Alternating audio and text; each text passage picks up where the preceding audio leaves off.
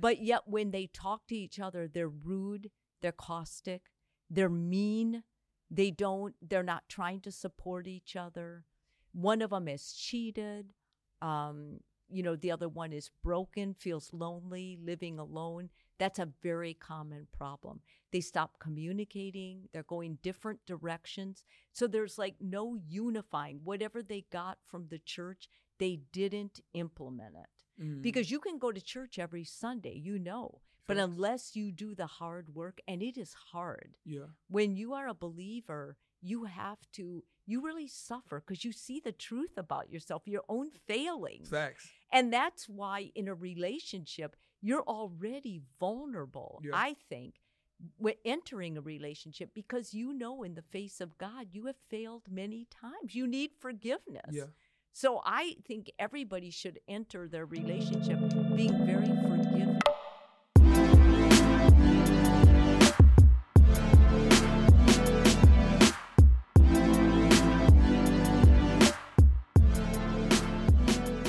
What's good, everyone? Welcome back to the Roommates Podcast. Chris has started the show here, and we're just going to jump right into it. I'm very, very excited for this episode and this conversation. So please, family, welcome once again our favorite roommate, Mary Jo Rapini. Hi. Oh, I'm so happy to be here. Yes. And what a dynamic conversation topic, really. And I'm really hoping with this topic that it encourages anyone following you, as well as myself, that they'll start talking about it, because it's a discussion that makes the difference, 100%. I think, that discussion brings clarity, which brings a lot of freedom, So I think, that's why we really wanted to have this conversation. I'm super excited about it. So we're going to talk about submission, in relationships. So, just kind of like, can you give us kind of like just a general definition of submission? What does that look like, as far as the relationships and the practices that you have seen? And is that kind of role, best suited for couples in today's society?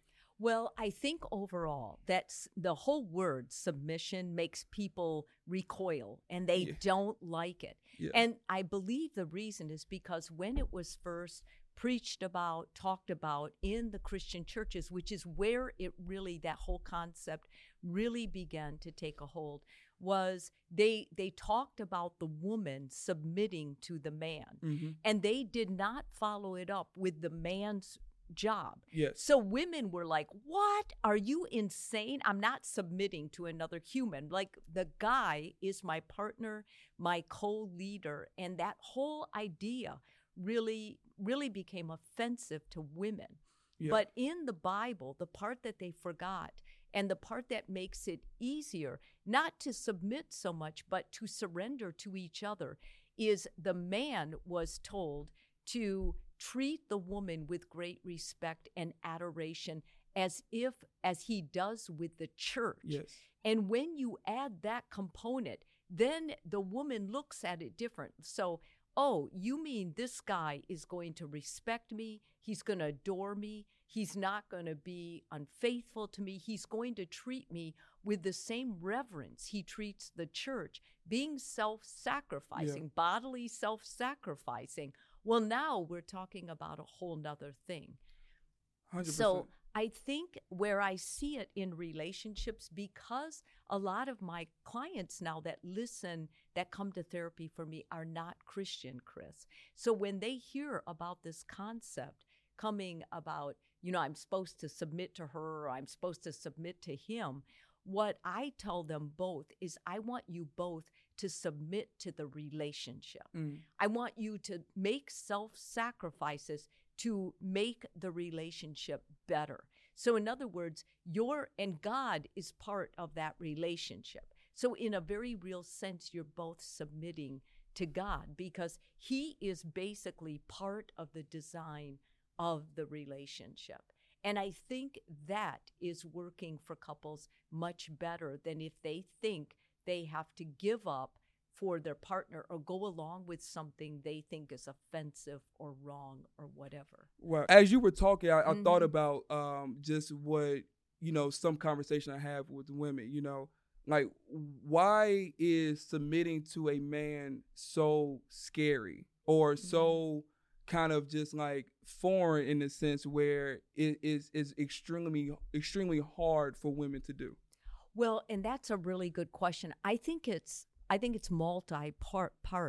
I don't think there's one reason. I think the first thing is that most couples getting married now or being in a relationship are, the woman is working and making as much money as the guy, so she's educated. So when this was said in the Bible, even though it's for us, we all read the Bible and we apply what it says to today, it seems almost going backwards. Mm. Because I know when I was looking for a partner, I wasn't looking for someone that I would need to surrender or submit to. I was looking for someone who I could help, who we could work together and help each other become a better couple, if you will. Like, I was looking at the survival of the relationship. And when you talk about women submitting to a guy, they're looking at most of the men they dated who are like not working, not helping out at home, living with a parent, not able to take responsibility. They're blaming other people. And honestly, Chris, you'd have to be somewhat not thinking clearly to submit to someone like that, because they're going to drag you down the same hole.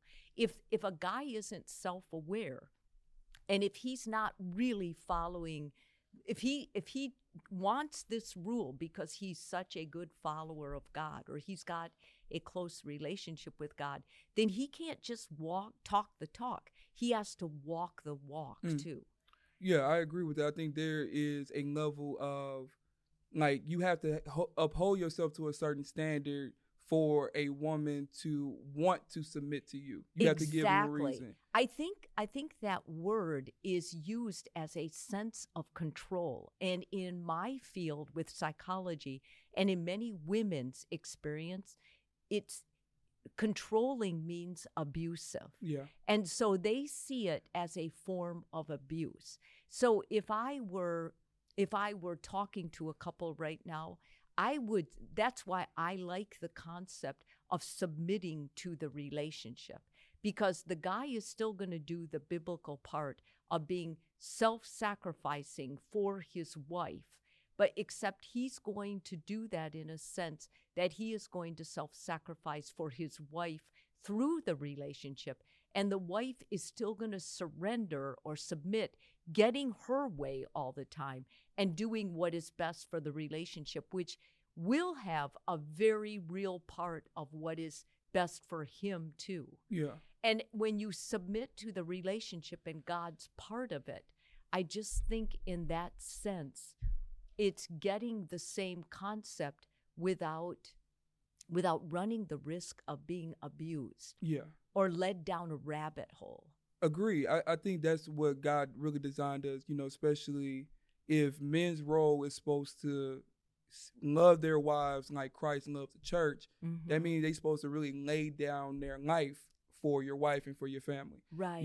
So that that requires a level of responsibility and a level of love and care for your wife and for your family. And if we as men are called to be that, that means we're supposed to really just be sanctified. We're supposed to have our characteristics, our behavior, supposed to emulate God, supposed to emulate Christ. And I believe that if you could really find a person like that, a man that is striving to be that role, I do believe that women have the ability, at least more likely, to submit under that kind of person, rather than, like you said, the controlling person or just this guy that, you probably just met or barely don't even know. And I do think that most of those times when we hear these bad stories of submissions, of abusing homes, et cetera, I don't believe those men are in a system of accountability. Right. I believe that whole relationship is just isolated. Nobody's really know what's going on behind closed doors in a sense. But if you're in a sense if you're in a system of accountability, in my opinion, I believe the best system of accountability is the local church. Then you have that ability to be held accountable. you know, have that sense of responsibility and be held checked, because you're getting fed and you're getting equipped by other people, and you see other examples of beautiful marriages. So do you believe that women will be more accepting of submitting to a role or submitting to a man? They understand the proper role that God had designed, like that God designed men to have in their relationship. I think if the couple is praying together and they're talking about what submission means for their relationship, because, you know, I've heard a lot of men say, well, submission, you're supposed to submit to me. That means have sex with me when I want it. You're supposed to submit to me. That means, you know, when I say something, you agree without any backtalk. You're supposed to submit to me, and that means that I'm the head of the house. And they take that to a controlling degree. I think that is more dangerous. Yeah. And when people talk about, you know, God and Satan, I think there's even an element of Satan or badness in that. Mm-hmm. And I would certainly never, this is one reason or one caveat I see with this word of submitting, because one couple's submission does not hold true that that's exactly what it means for another couple. Mm-hmm. In other words, there's no universal language that I know of what submission is. Mm-hmm. I think a lot of guys especially really love that the church protects them. When I talk to my men clients, Chris, when I ask them what they want in a woman, and these are men who go to church and who believe in, you know, they're Christian men, and they are very, you know, they want to improve their relationship with Christ. What they'll tell me is, I just want a woman who's on my side. And then I'll say, well, explain what that is. And they'll say, somebody who is supporting me, that I know they have my back. When I'm having a downtime, they're not harassing me or making me feel worse about it or reminding me of past mistakes. They're basically telling me, you know, I believe in you. I know you can do this. We're together in this. Yeah. You know, we have a relationship based on love and trust and God. This is what the guys are telling me they want. They have nothing to say about submitting in sex or submitting and I get the last word or any of these things. So I think a lot of times the word submission gets taken out of context, and it has made it very difficult for women following the church and listening to this passage to even, you know, accept it or to even take time to think about it, because the church also did not go into enough explanation telling men what their part was. 100%. How can women, I guess, lower that anxiety, stress, or that risk factor of kind of choosing the wrong person to submit to? Because I think it's kind of like, it's kind of interesting, because like the guy can really live self-sacrificingly, you know, in the initial dating phases. Mm-hmm. But, you know, there's always a risk, and I think men and women can play that they can kind of switch up in marriage. Mm-hmm. So it's kind of like, how can we lower that kind of risk so that people can be comfortable in their roles, you know, going into the marriage. Yo, what's good, everybody? We're going to take a quick pause from this week's amazing episode to talk to you guys about our amazing sponsors over at Skillshare. Guys, Skillshare is a real A1 day one from the roommates, and we absolutely love Skillshare because they are a unique online learning community where men and women can learn all types of creative and entrepreneurial skills. Man, so many men for the past years in the roommates have been learning, have been blossoming, have been transforming from Skillshare, because not only do you get the first month free to test it out, but Skillshare has such a vast library of courses, of resources that you guys can be able to tap into today. Go to Skillshare.com/roommates and take advantage of this opportunity. Guys, on the podcast, we meet so many amazing men and women who are so talented, but they didn't get their skills overnight. They had to master these things, and Skillshare gives gives you all the resources that you can be able to master your best self and tap into your full potential. So do not delay. Get on Skillshare today. Go to Skillshare.com/roommates. Trust me, you'll thank us later. And let's get back to this week's episode. Oh man, I'm so glad you asked that, because that's where we really get into problems with modern dating. Sex has become recreational. And if you listen to music, and if you listen, like look at influencers, and you know, if you're looking for a good man and you decide, you know what, I'm going to go with my faith, I'm going to go to Bible studies, I'm going to meet someone who really treats me well. It's so easy to talk the talk. But what women have to do is they have to start really watching that person, really watching for when they walk the walk too. And really, you know, holding off with, you know, maybe having sex, holding off with the intimacy part, holding off with trying to be sexy, and more looking at, you know, what your goals are, is this guy including you in talking about the future? Is this guy afraid to commit to you?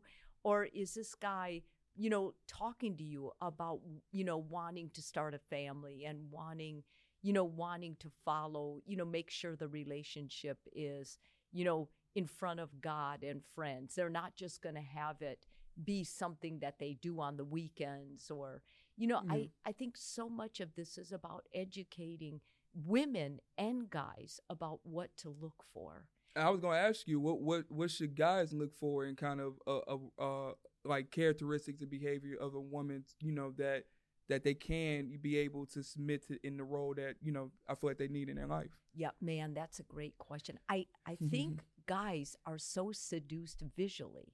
So the fact that she has to look good is right away when you say, oh man, she looks really good. Maybe she's showing cleavage or she's showing, you know, other parts of her body that are very, very attractive to a guy.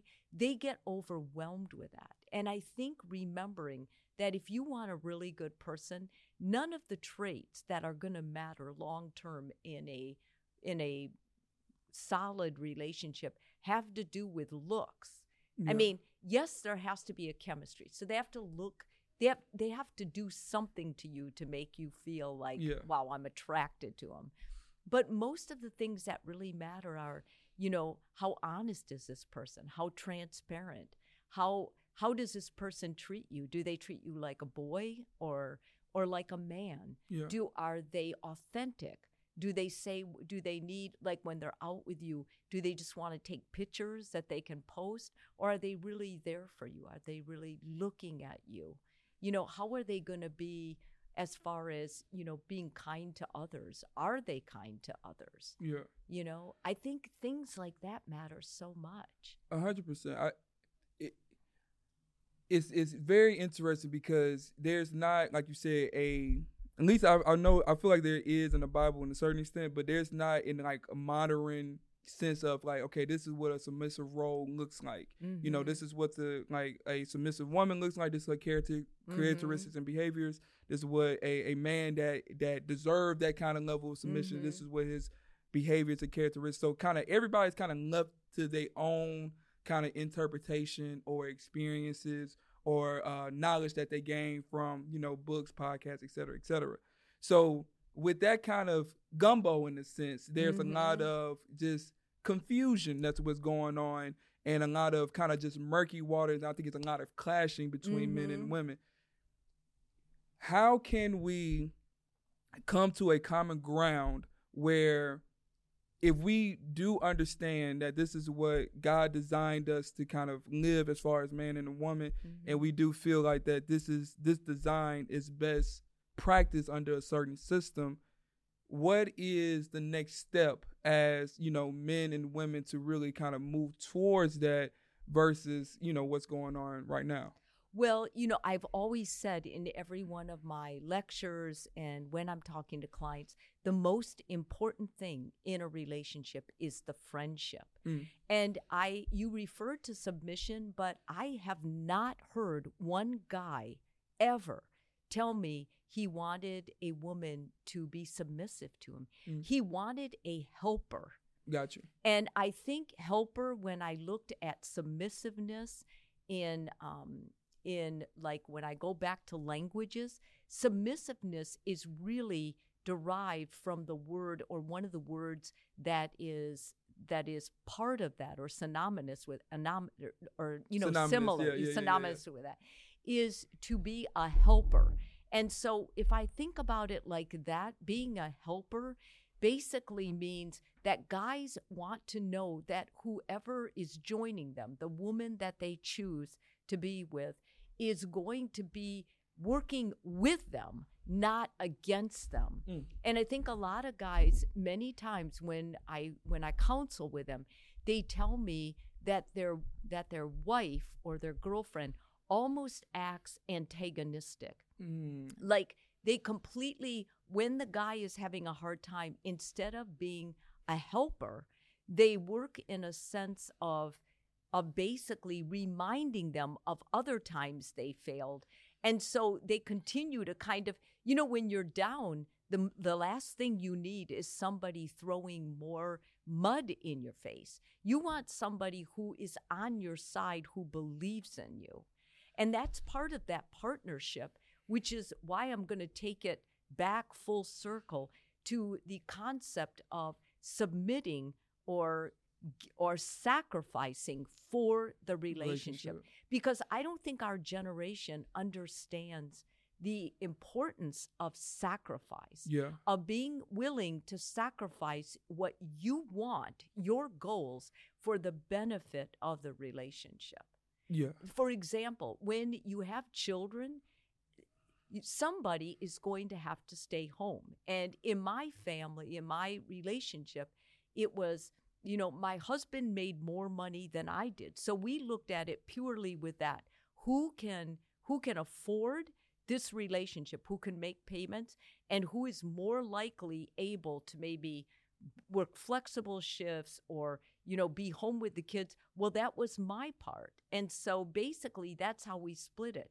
But now we have dual incomes and people not really getting married. They're living together. Yeah. And this makes everything more complicated. Like, who is going to sacrifice? And if she sacrifices, she says, well, you know, I'm actually making more, so he should stay home with the kids. There's a lot of literature supporting that guys have a harder time staying home with kids. Their mental health does deteriorate more than women's. And part of that, although not all of it, there's still a lot we don't understand. Part of that is because women are better networkers. When they stay home, they're better able to reach out and talk to others and get that connection. Whereas guys, when they're home, they're used to working and they have so much social pressure that they're supposed to be providing. Mm. And so it's going against the stream. It's very difficult for them unless they have a support group or something like that. It's very interesting that you mentioned that men want the helper. In kind of the Trinity, you know, you have God, mm-hmm. you got Jesus, and you got the Holy Spirit. And the Holy Spirit oftentimes is known as the helper. Mm-hmm. And, you know, in that kind of order, when you have God at the top, Jesus in the middle, and the Holy Spirit, yes. you know, at the bottom, it's a subordination authority level, but there's no inferiority, basically. Right, it's a circle, it's right? A circle, yeah. Yes. Yeah, they're all, I think my pastor, I can't remember what the Greek word was, but they're all made of the same essence, yes. in a sense. You know, they just have different roles. Mm-hmm. And I believe that that kind of design is also the same way in marriage, in a sense, because man is supposed to submit his life to Jesus. Right. So it's like, if you submit your life to Jesus, you are practicing a living sacrifice. Mm-hmm. You know, you're making lordship decisions. You're being obedient in certain things, where it's kind of like, if you want this role, you know, from a woman, if mm-hmm. you want a woman to submit to you, kind of your authority, then you should be able to know exactly what that looks like, because you're called to submit under Jesus' authority. Yes. You know, so it's kind of like we're all called to submission in a sense, if you're a follower of Jesus. And with the woman being, you know, the helper, mm-hmm. That doesn't make her inferior to mm-hmm. it. You know, I think that's a lot of the misconceptions, what's going on as well. And I believe that if they can really, if we can really understand that kind of level of authority and, and subordination, then you understand that the guy is supposed to live sacrificially for you. So right. a lot of the things that people be probably having like marital issues or relationship issues might be a lot of just kind of like, I wouldn't say not perspective, not the preference. Yes. You know what I mean? So it's kind of like, if in order of preference, I'm be honest with you, I'm just preferred what my wife has to say. Right. So it's a lot of things in the relationship, in the home, that she probably going to get because I'm probably focusing on anything. And it's like, I prefer you to kind of take over that role anyway. In that essence, I'm submitting to you in that regard. And I'm living self-sacrificing, you know, fighting for you. So it's kind of like I'm going to the world, providing for you, trying to lead you spiritually, you know, try to lead the family, right? And then also just being under a system of authority as well.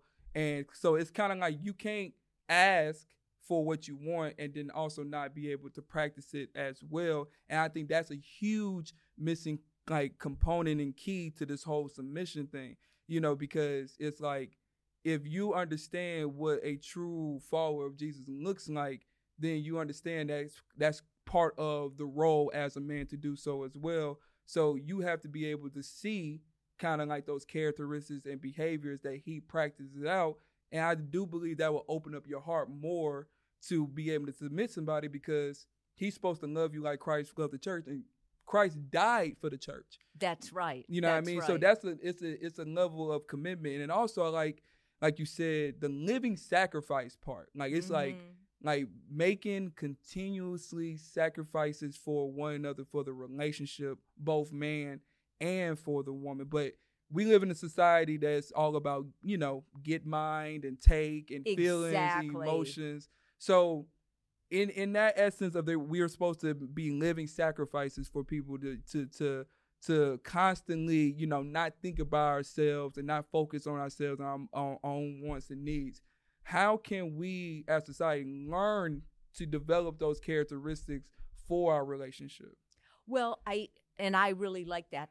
What I hear a lot of is people get into a relationship and they're like, they set it up before they ever get in a relationship. Like, I'll ask a client, what are you looking for? Well, you know, most of them start out with the physical attributes, and then I want this, somebody who will, you know, is willing to have kids with me, somebody who's willing to do their fair share part. When I ask guys what they want, guys will say, I want a woman who stands by me, who will help me, who will bear my children if they're going to have kids, and who basically respects and believes in me. When I ask women, they're like, I want someone who will stand by me, be faithful to me, commit to me for the rest of my life, like if we say till death do us part, and who will be a good father and help share the emotional load. And now those are very important things. Where I see a lot of relationships break down is in that component. What is a shared emotional load? I mean, that means guys are going to be vulnerable. That means they're going to open up. They're going to talk. And so when we start this whole thing about self-sacrificing and what that looks like, well, what that really looks like is if you're willing to risk your life to save this person, then that means, you know, like Christ, he bared his heart and soul. Yeah. And guys are going to have to be willing to do that. Like, you can't clam up. You can't shut down or withdraw. And women can't either. Like, women have got to learn how to be vulnerable, how to be intimate, because a lot of women will say, I want him to open up, but when he does open up, they tell him why he shouldn't feel that way. And that's not being helpful. Yeah. That's not going to get them to open up more or anything else. It's very interesting that you bring up that point. You know, I believe that that's very true. As a man, you're supposed to have some level of inclusion, you know, with your woman, you know, as far as vulnerability, what's going on, mission, purpose, and things like that. You know, and if it's hard for that man, it may be some you know, maybe some resentment, some past experiences, some unhealed trauma, you know. But also I think what's probably a lot of these men is, you know, they're just not following God.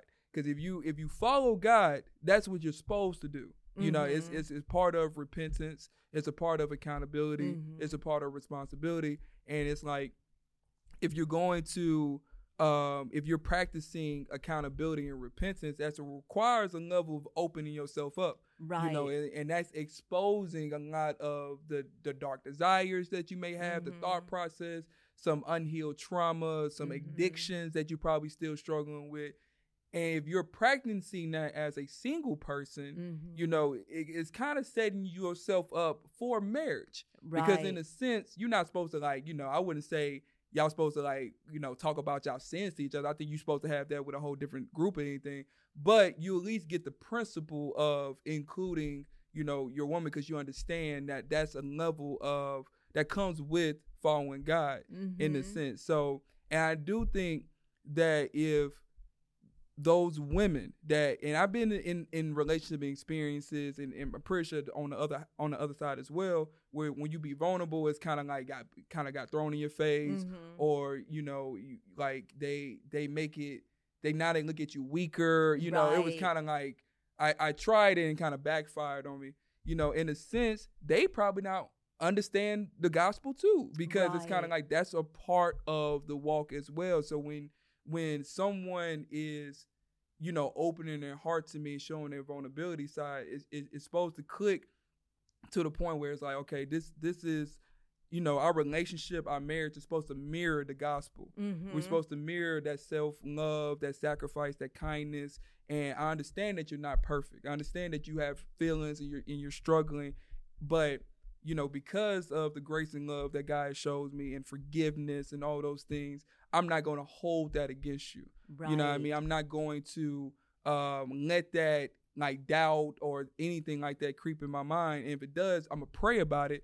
But at the same time, I'm still going to give more towards you, because at the end of the day, that's what Jesus did for us. So I think that there's a level of a personal accountability part where, you know, people, if they say that they're Christians and following God, that in order, if you want a man to be openness and be vulnerable to you, then you have to make sure that you're doing that yourself as a follower and you understand the principles of that. And if a man having a hard time understanding that and accepting that, then he has to really look at, you know, his view on the gospel, because we're called to kind of do that. And we're called to do that as men, because, you know, I think even Jesus in his walks and, you know, during his time on earth, he was sensitive and he was very connecting, you know, and he was very sensitive towards women. I think a lot of people don't really understand that his character and his behavior towards women was always gentle, loving, and kindness, because he understand that, quote unquote, women may be the weaker vessel. You know what I mean? Yeah. So it's kind of like, that's something where, you know, Jesus understand that. And I think as men, we're called to be like that.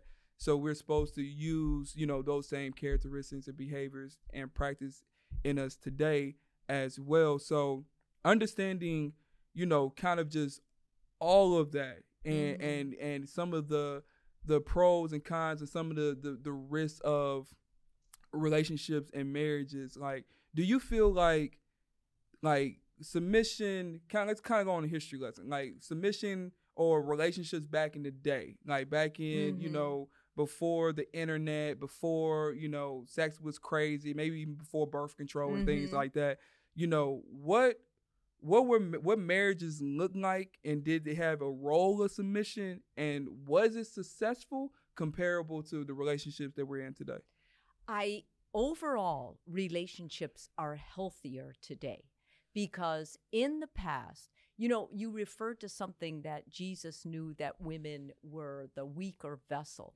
I never saw that part of Jesus. I think women are not as physically strong as men, but I think many men believe that women are not as physically or as strong in their mind as men either. And that's a fallacy, because I think if anything, the two brains, the man's brain and the woman's brain, work beautifully together, but they're very different. Testosterone makes men focus on one thing usually. Their focus is incredible, whereas women's focus is not like that. Women, when they look at their brains, they have all kinds of networks. Like, it's amazing. Mm. So when those two work together, they help each other. I think in the past, what happened is it was a true man's world because it was a physically violent world. And so men, you needed a man. You needed a man for protection and to survive. Like, look at the widows in the Bible. That isn't true anymore. And so what's happened, it's liberated couples. The biggest caveat to, in my view, to modern sex or modern relationship that's really making it complicated is recreational sex. Let's talk about it. Because what's happened is we've now not made, sex is no longer sacred, or you have to create a sacredness with it. Otherwise, it's recreational. And on a second date, when you meet somebody on Match or Harmony or wherever you go, by the second date, they have already made it clear that let's have sex. Like, yeah. That is, and when that is so close in a relationship, it's going to destroy it, Chris. Yeah. And there seems to be, back in the old day or in historically, what made relationships so strong was everybody had a role. It might have been a role that you were very coerced, or you were, basically repressed, but you had a role, and that identity gave people security. Mm. Now there's no security. And when you talk to people who date a lot, they're all miserable. Yeah, I mean, everybody, when they finally find someone and they settle down, they're like, I'll do anything, just don't make me date again. Like, I'll do anything to keep it together because I just don't want to go through that process. Why do you think recreational sex is hindering us from having lasting, fulfilling relationships? Cause I think it's the same thing. Because it stunts the growth. The relationship can't grow. It can't get any. It cannot establish roots, which it alludes to it in the Bible in several different passages. But for a relationship to last, to endure the tough times in life, and there will be tough times, it needs deep roots. Some of those grow just with time and your own personal growth, but many of them grow for people that prolong having sex. Like, they start the relationship. I think there's a good rule that I tell all my couples: do not have intimacy for at least 6 months. Mm. And if I had my way, I would say at least a year or until you're engaged. Yeah, I truly would, because I think once people have sex, they also carry with them the potential to just make it like it didn't work out. Yeah. It just didn't work out. Yeah. And then they let it go. And yeah, I agree. I think God calls us to do that. I think that's what he kind of designs because of what we're going through, honestly, today. I think that, when sex become less sacred and less about, the commitment, yes, and the spiritual components, then it becomes very recreational. That's when things become dangerous. And, we're living in a society that's full of that right now, and I do believe that, obviously getting convicted and stuff is kind of like, if you're going to follow God, you kind of have to follow all of the rules that's in the Bible. Yeah. So I think a lot of people, ignore that part, because of society and whatever personal reasons.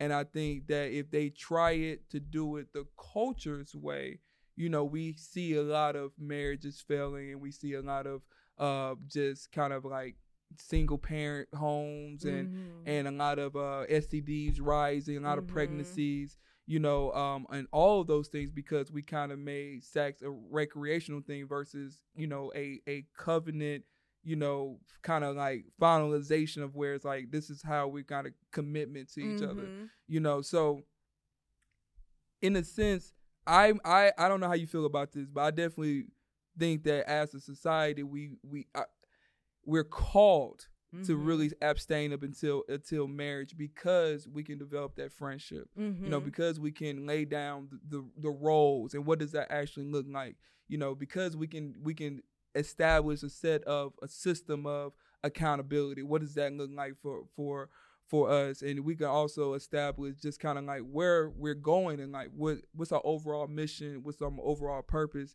And I think when sex is included in that during, you know, those initial phases, I think a lot of emotions and feelings can start coming up, and that's where things can get extremely murky. Do you like, so with the successful marriages and relationships that you have seen, you know, what percentage of them have waited, you know, 6 months, you know, or to a year or even to marriage that's making them successful? Oh, I think of the successful marriages I've seen, many of them just were able to, they had really good communication skills. I would say most people who have been married within the last 10 years, the majority of them did not wait. Mm. So, and some of them are successful now, but you know, you're looking long term, and the divorce rate is staying right where it's always been, and people are getting married later. So it starts making you believe, so people are getting married later, and even then they're not committed.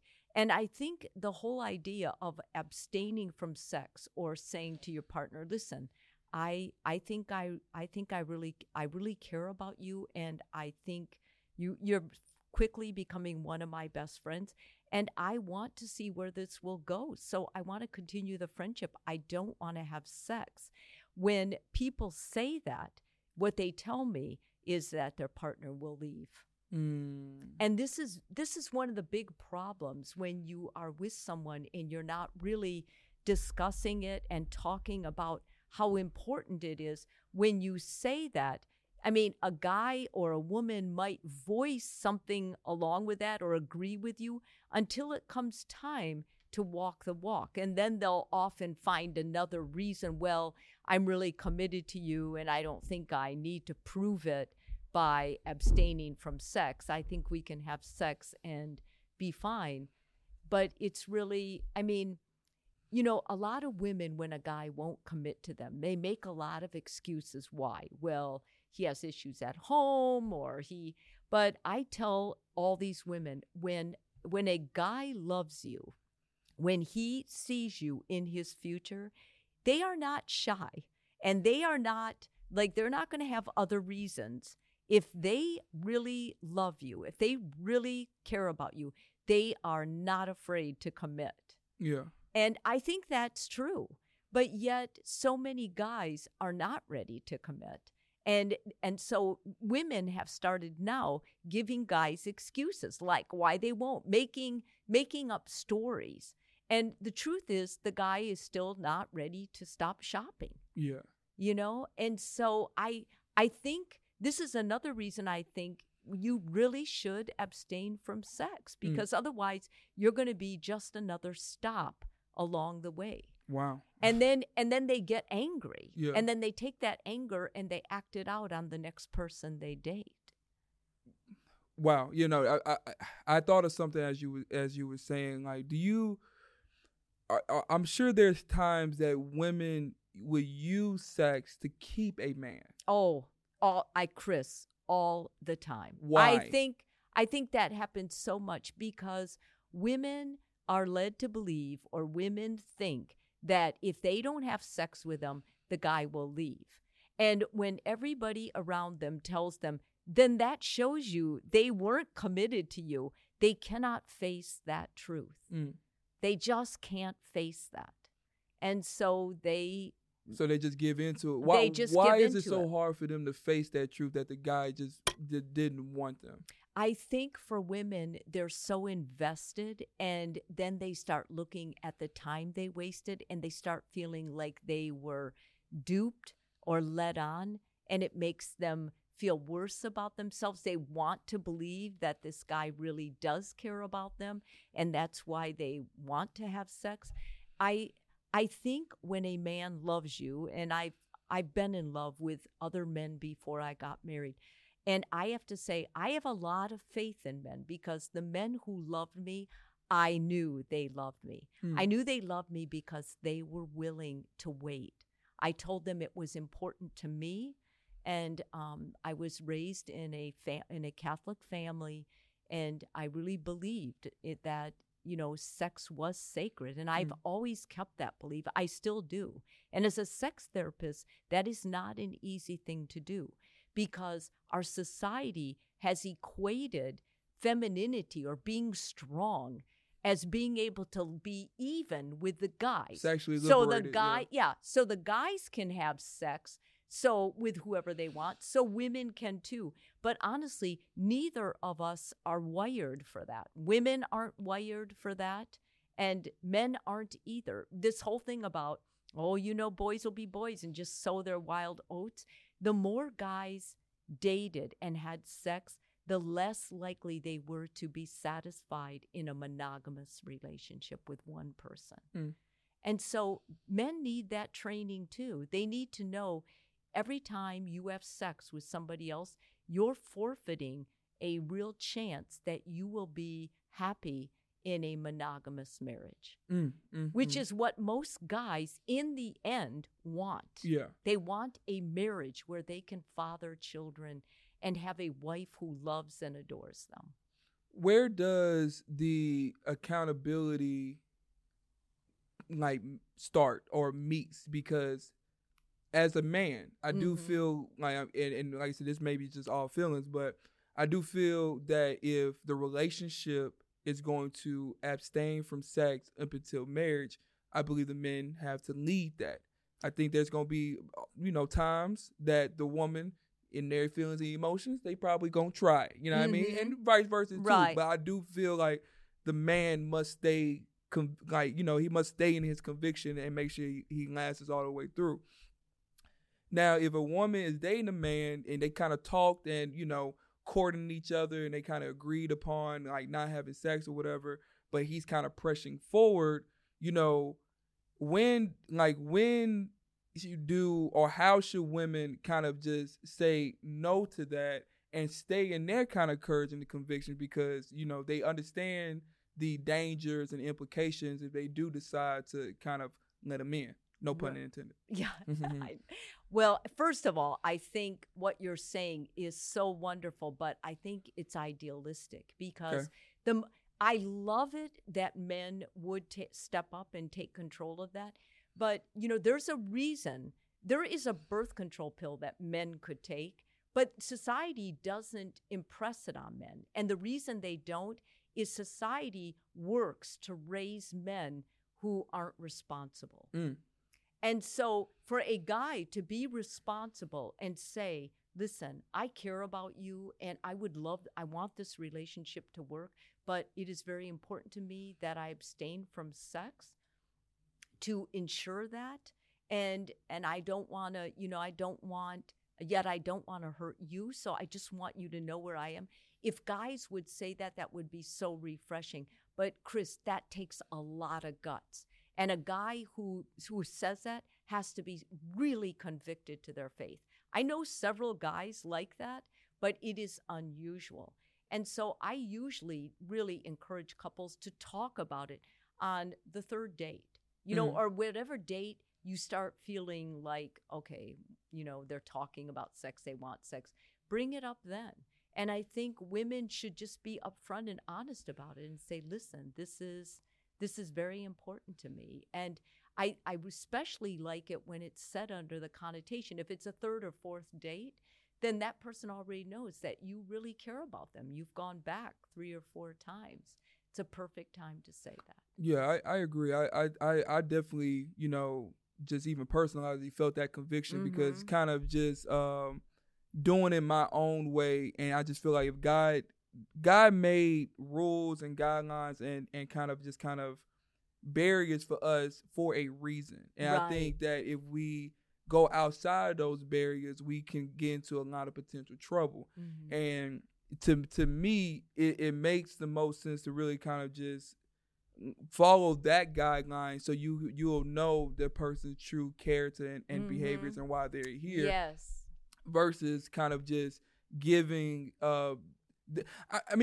giving up yourself in that regard, you know, it's a lot of risk involved. Mm-hmm. And I think there's a lot of things that, you know, we kind of downplay it, mm-hmm. or are what's the word that used to it, not really used to it, casual. We make it casual. We make it so casual to the point where it's like we think it's just so normal and it's not really hurting and affecting mm-hmm. us, you know. But every relationship that I was in that we were having sex, it, you know, eventually it went to some kind of emotional destruction mm-hmm. because sex was involved. The moment when, you know, that kind of happened, that's when things kind of change, you know. And I think just even, you know, not really making God at the center, you know, it's kind of just like really just, you know, us serving each other. I think that it created a environment where it could fall apart because it's really feelings, emotional and physical based versus, you know, that spiritual connection component mm-hmm. that's going to last, you know, throughout the lifetime. So realistically, we got people here, Christians, non-Christians, you know, they can understand that sex changes the relationship. You know, it can right. definitely, you know, hinder and it can cause all kinds of confusion. And I know you said that, you know, talk about on the third date, wait 6 months to a year up until engagement if you can, you know, but are people really going to do that? Like, are people really, really going to make those personal kind of dedication to themselves to see it through, you know, or are we going to kind of just continue kind of just down the same path we're on right now? Boy, that's a really good question. And I you know, I don't know. I think it's going to continue. I do still meet couples who are, you know, there is a push more now to be self-disciplined. And self-discipline means that you realize you're responsible for the choices you make. And I think making a choice, I mean, sex is not a basic need. Mm. It is a desire. It is a way of expressing intense feeling. It is a way of feeling cleansed. It's a way of feeling better. You know, so many of us have made it like a basic need. And then women get older and they're still single and they're like, well, I have a right. I can have sex when I want to. Sure, you can.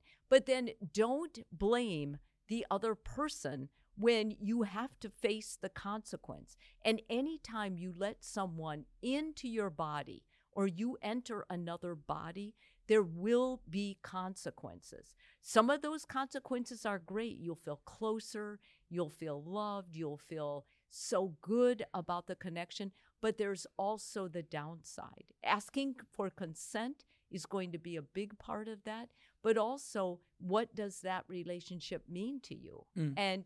And you may have felt fine with it, but do you know what the other person felt with it? Yeah. Do you really know what it meant to them? Yeah. Because I can tell you, even though people act like it's casual, for most of us, it is not. Oh, yeah. It is deep. Definitely not. It is meaningful, and it is one of the most intimate things you can possibly do with 100%, another person. Especially if they like the person. Yes. Yeah, you don't get any closer than that. Yeah, 100%. There are people, you know, men and women that have that are single now that probably been having sex mm-hmm. for so many years, you know, mm-hmm. let's just say 10, 20, 15 years, whatever, right? And it's kind of like they're listening to this and say, okay, if I abstain from sex, I can get X and Y and Z benefits, mm-hmm. you know? But it's a habit nowadays for a lot of people. Mm-hmm. You know, yep. Some of them probably is an addiction. And I think even for me, I'm gonna be honest with you, it's the struggle. I mean, sex, not having sex is a struggle. It's really mm-hmm. missing the intimacy. I think right. a lot of people are like, exactly. That's mm-hmm. what, like, the things I would do for a cuddle, Mary Jo, I promise. Yep. Well, that's what all my guy clients tell me. I miss just the intimacy, her touching me, him caressing me, whatever it is. It's the intimacy of being connected with someone that you're sharing a life with. How can we, like, because I think that's a huge deal, and I think a lot of people are going to, it's like a huge mountain to climb over. Yes. in what ways, if we can kind of go back and forth, how they can have healthy distractions, in a sense where it's like, okay, we understand that this is hard. You know, this is something that's going to be very difficult. Right. This is something that is going to require probably both you all to make sure y'all hold each other accountable. You know, what are they supposed to do in the meantime? Especially in let's start with single people. Right. And then we can go to relationships. So like you just say a single person in their mid-30s, been having sex, you know, for a long time. Now they not going to have sex. What are some healthy distractions that they can do kind of in order to kind of relieve that pain, in a sense? Right. Well, I don't know if anything will really ease the urge, but I do think things like creating, anything creative. I know people who have become incredible bakers, incredible musicians, incredible artists. I think working out helps. I think doing things together, like getting involved in a project with this person, you know, volunteering for, you know, Habitat for Humanity or whatever option it is.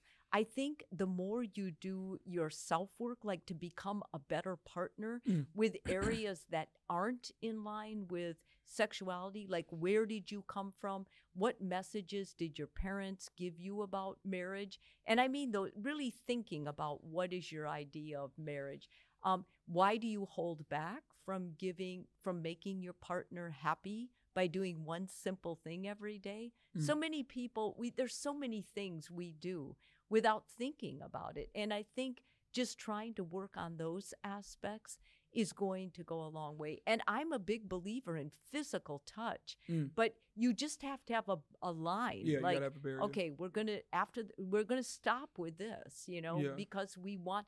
And I know so many couples that when they got married, they were already having sex. So when they decided to get married, for 9 months or during the engagement, they abstained from sex so that it would be special on their wedding day. Yeah, I heard that before. I, to add on to what you said, I think the gym is, Lord, thank the Lord for the gym, because it's definitely helping me for sure.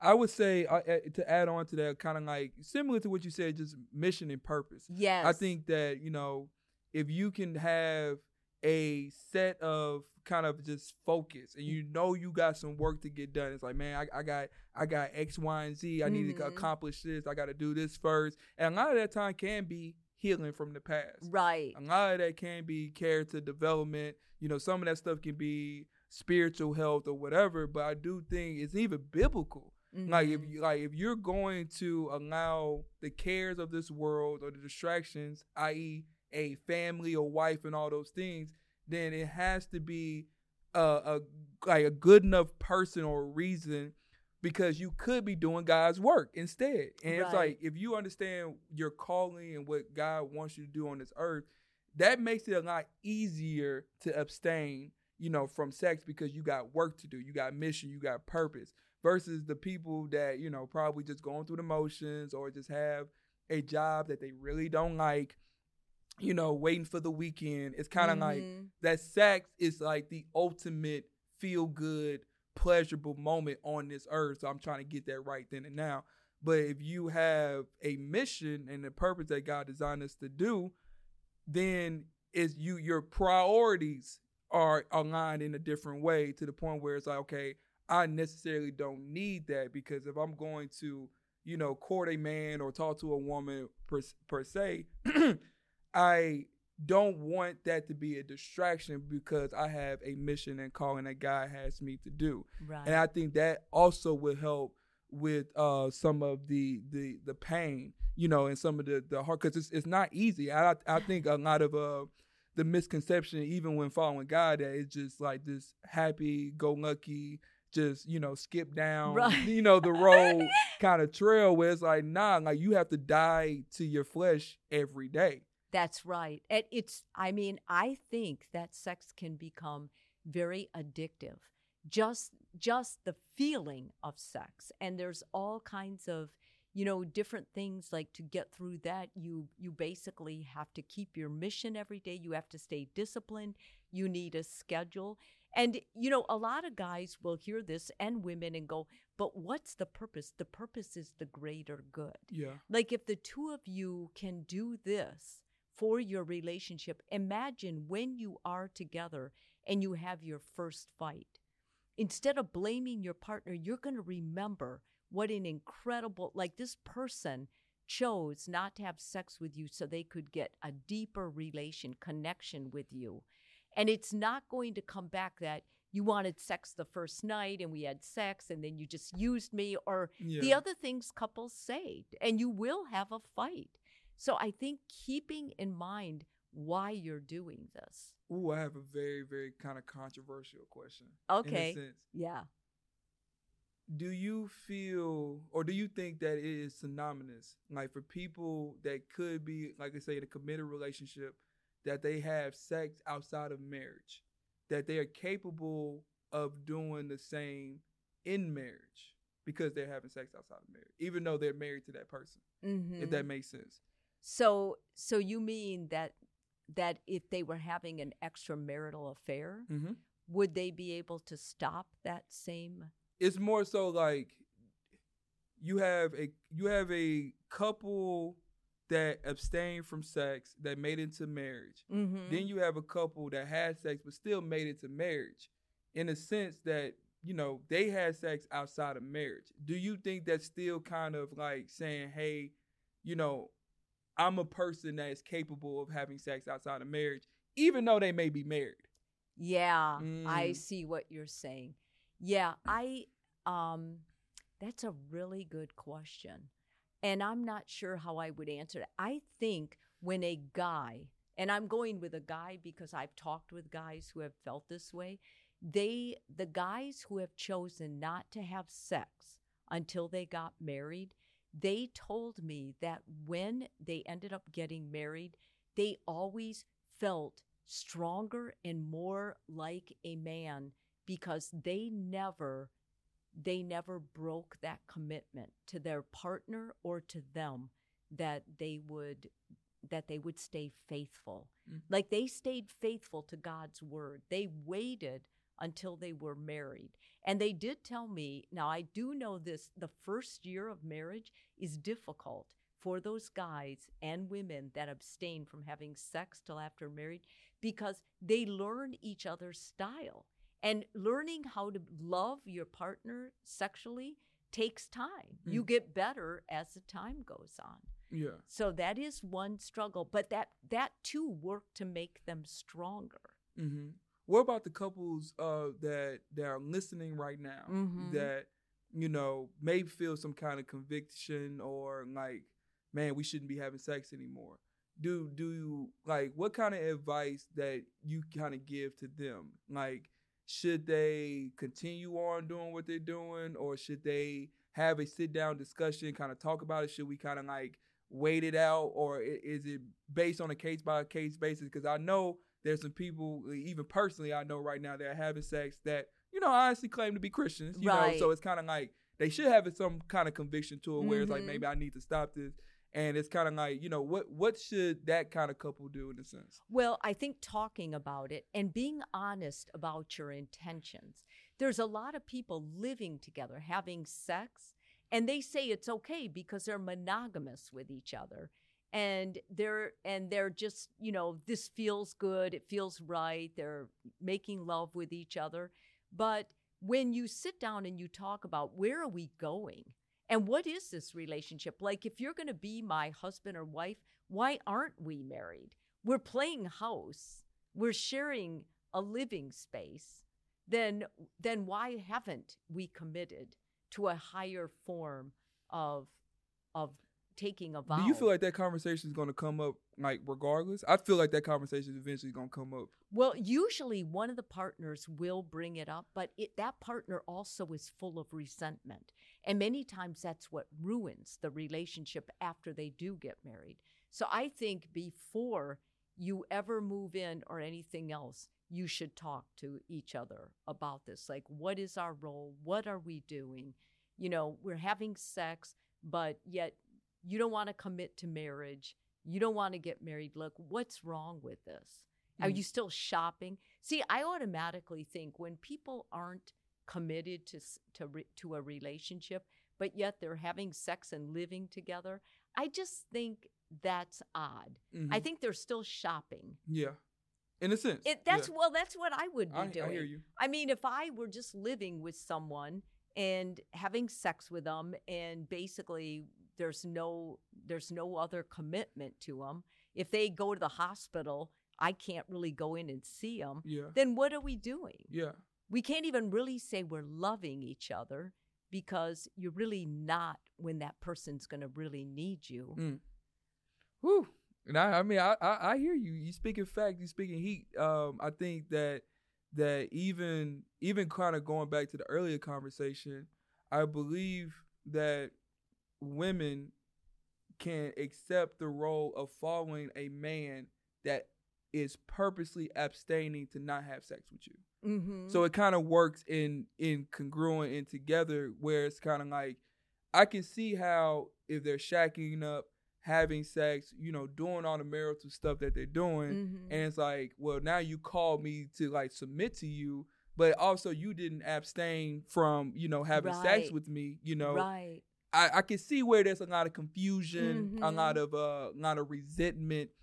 And mm-hmm. I think ultimately kind of destroys the relationships. It do for men that want women to have that submissive role, and for women to want a man that they can, you know, follow, that they are proud of, that they want to be about their side, that they really want that leader, you know, do you feel like it's critical for them to abstain from sex, to really have that role displayed in their marriage, or kind of how designed, like God designed it to be? Yeah, I can't really say that for all people, because I don't think there's any measurement of would that be more helpful for their marriage or not.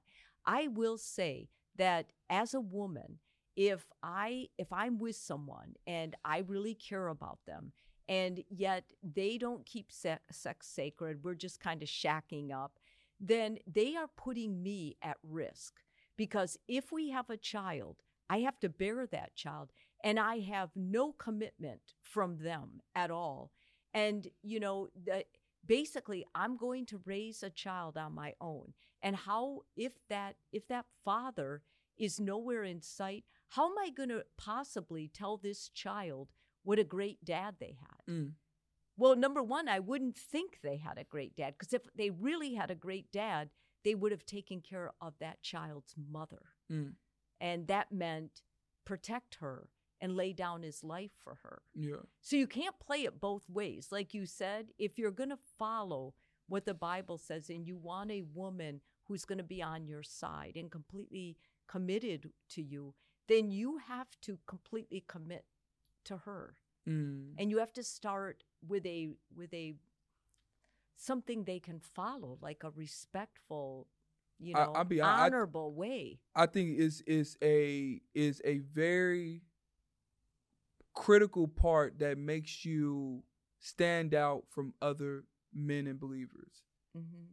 It's like it's kind of like, how else would she know? Mm-hmm. You know, I mean, obviously she has a, you know, God, the spiritual, you know, connection, wisdom, discernment, things like that.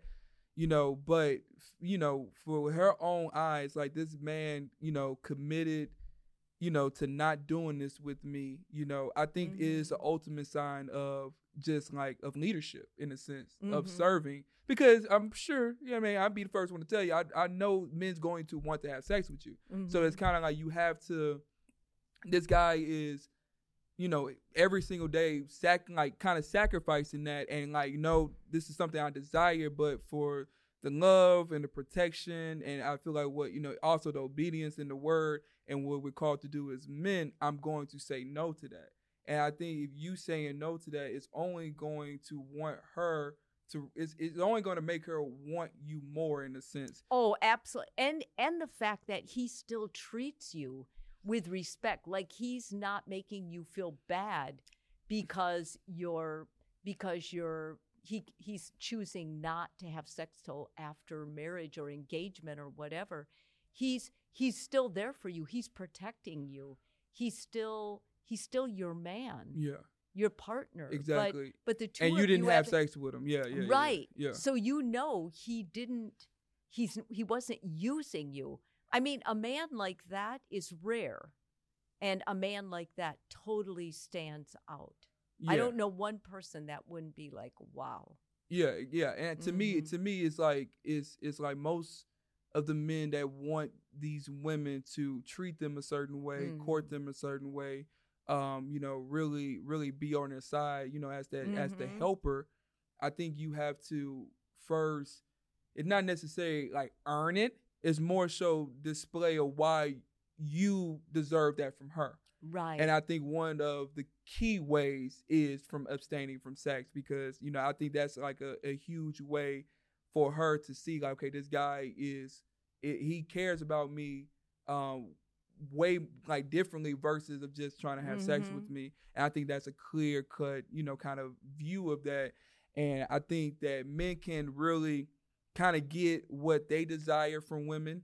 And I think women can get what they desire from men. And honestly, that's how God designed it to be. Right. So it's kind of like, if we want the best opportunity and the best relationship for ourselves, follow these guidelines and principles. And then I think you, like you said, as long as you keep God at the center of it, I think we can really start seeing, marriages and families thrive. And I think, like I said, I think it's just those godly based principles of a healthy, godly man and a healthy, godly woman create healthy, godly kids. And I think that it's something where we can also display in relationships really the gospel. That's what marriage is supposed to be, just kind of reflection of how, Jesus loves the world. So, I think that's something where it comes down to. Like it's sacrificed on both ends. Yes. And understanding of the roles and responsibilities on both ends for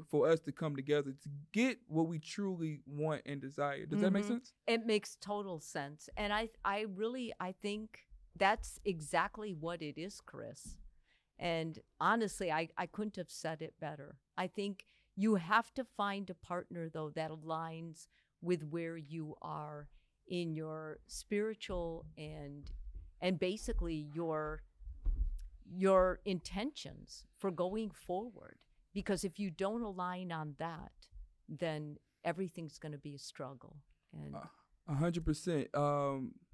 Is there anything that you want to add or ask of me before we wrap things up? I know we've been here for a while now, and we can always do part two. Yeah, I know. We'll have to do part two 100%. To wrap up stuff. And there's just so many topics, like the need for space and the need for, talking about femininity and what it means to be a woman. And I think talking about masculinity, what does that mean? And I think we can do part two on that. That could be part two. Yeah, that would be fantastic. We can do biblical femininity and biblical masculinity, or like, what does that look like? Even for the world perspective, I promise you there's a lot of overlap too. Yeah, so there's a whole lot of overlap. Oh, right. And I think the psychological component, because some of the things that I'm always looking for different words to use, because I don't ever want to make it look like one partner is controlling the other. That's so important, because nobody would willingly go into a relationship and love someone if they felt they had to be controlled by them to be okay. Yeah, I think that's a huge misconception. Right. Like there's like the marriages I see in the church I go to, these men are not controlling their wives. Right. That's right. Marriage, to me, it frees you. Yes. When I got married, people would always say, "Oh my God, I can't believe you're doing that." So, because I was 20. They're like, "You're going to be so tied down." Let me tell you, I have never been freer. Wow. It took away all the pressure of people hitting on me or dating or worrying about that. And all really I have to focus on is keeping God in the relationship and doing the very best I can to make the relationship thrive, which benefits my husband. It's in line with my belief system. I got a personal question, Mary Jo. Like for the couples and the marriages that you witness and you see, and for those successful ones, are they under the local church, or like how can I put this? Are they in a system of accountability like the local church that makes the marriages successful, or it's more so kind of like they sat down, they communicated, they kind of agreed upon things, and things are working out in a sense? I have both, because I have a lot of different culture friends and clients. But remember, the clients I see, their marriage isn't working. Yeah. So for many of those, what I've seen a lot of is they talked the talk of the church, but they didn't follow through with the walk. What do you mean? Well, break that down. Okay, so what that meant is they, many of them know scripture forward and backwards, but they never applied what it would look like in their life, and they never followed through with it. Mm. They never did the hard work. They let a lot of things slide, and they just swept it under the rug. Are you talking about like personal relationship with God, or are you talking about the marriage as a whole?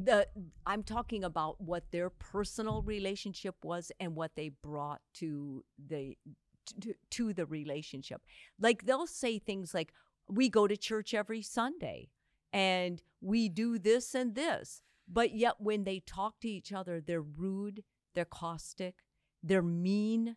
They're not trying to support each other. One of them has cheated. The other one is broken, feels lonely, living alone. That's a very common problem. They stop communicating. They're going different directions. So there's like no unifying. Whatever they got from the church, they didn't implement it. Mm. Because you can go to church every Sunday, But unless you do the hard work, and it is hard. Yeah. When you are a believer, you really suffer because you see the truth about yourself, your own failings. Facts. And that's why in a relationship, you're already vulnerable, yeah. I think, when entering a relationship, because in the face of God, you have failed many times. You need forgiveness. Yeah. So I think everybody should enter their relationship being very forgiving of their partner, because God knows we need to extend grace to each other all the time. Wow. It's crazy how it brings me back to repentance, because for you or for me, for anybody to really understand forgiveness and actually practice that, it's kind of like you have to understand repentance. Oh, yes. And you got to understand your position before God, and understand that you're not perfect, and you need, like you said, you need a savior, you need forgiveness. And I think that's a lot of truth in that, where, even in society, it's kind of like a known stereotype with Christians. It's like, you can say you're Christians, you can go to church, but you're not actually walking the walk. Yeah. And a lot of that stuff, mainly is with sexual sin. But a lot of that stuff is also just how their character and behaviors, in a sense, and how they probably run to things instead of run to God. And it's like, if you never truly practice it personally when you get married, and just because you made a covenant or just say, like, yeah, death do his part, it's necessarily not going to show up because you haven't practiced it. And I do think that you must practice it in order to have a successful relationship, because like you said, forgiveness is huge. It's key, in the relationship. And I think that if people haven't done it, it's going to be extremely hard once they do it, when they find a marriage. That's right. You've got to forgive all the time. Yeah, yeah. I can definitely. I think that's a huge, even when I saw in of myself, where I was just like, like people can see and identify you as a Christian, but are your actions any differently than what the world is? That's right. So that's where I had to come to grips at, and that's why I found a lot of freedom at, because I think that's the whole point of the gospel and repentance anyway. So Mary Jo, I appreciate the conversation. This was beautiful. I do want to say one of the things that stood out to me when I first met you and Hafiz, which is part of the reason I just always have been so grateful to be a guest, is you guys stood out as Christians to me. You did little things like the way you talked, you never have cussed, you walked me to my car, you made sure I was always safe, you just treated me with such great respect. And Chris, I really appreciate that. It stands out. I mean, it's not the norm. So Thank you for that. Just, thank you. Mm-hmm. I'm trying my best out here. Well, let me tell you, you have accomplished it. I appreciate it. I appreciate it. For those who want to reach out to you, ask you any questions, say thank you, where can they find you? Well, I'm on Instagram, and everything's Mary Jo Rapini. I also have a website, Mary Jo Rapini, and I have a YouTube channel that I always link these broadcasts with because I just think the most of being on with Chris and, you know. Appreciate you, Mary Jo. I'm telling you, you know we're gonna do part 2 again. Yes. So definitely make sure y'all look out and watch out for that. Make sure y'all reach out to Mary Jo, say thank you, ask her any questions. She's a fantastic, phenomenal woman, also a great friend of mine, honestly, you know. So I'm blessed to have her in my life as well. So without further ado, my name is Chris and I am joined by Mary Jo Rapini. And we are the Roommates, and we'll see you all next week. Shout out.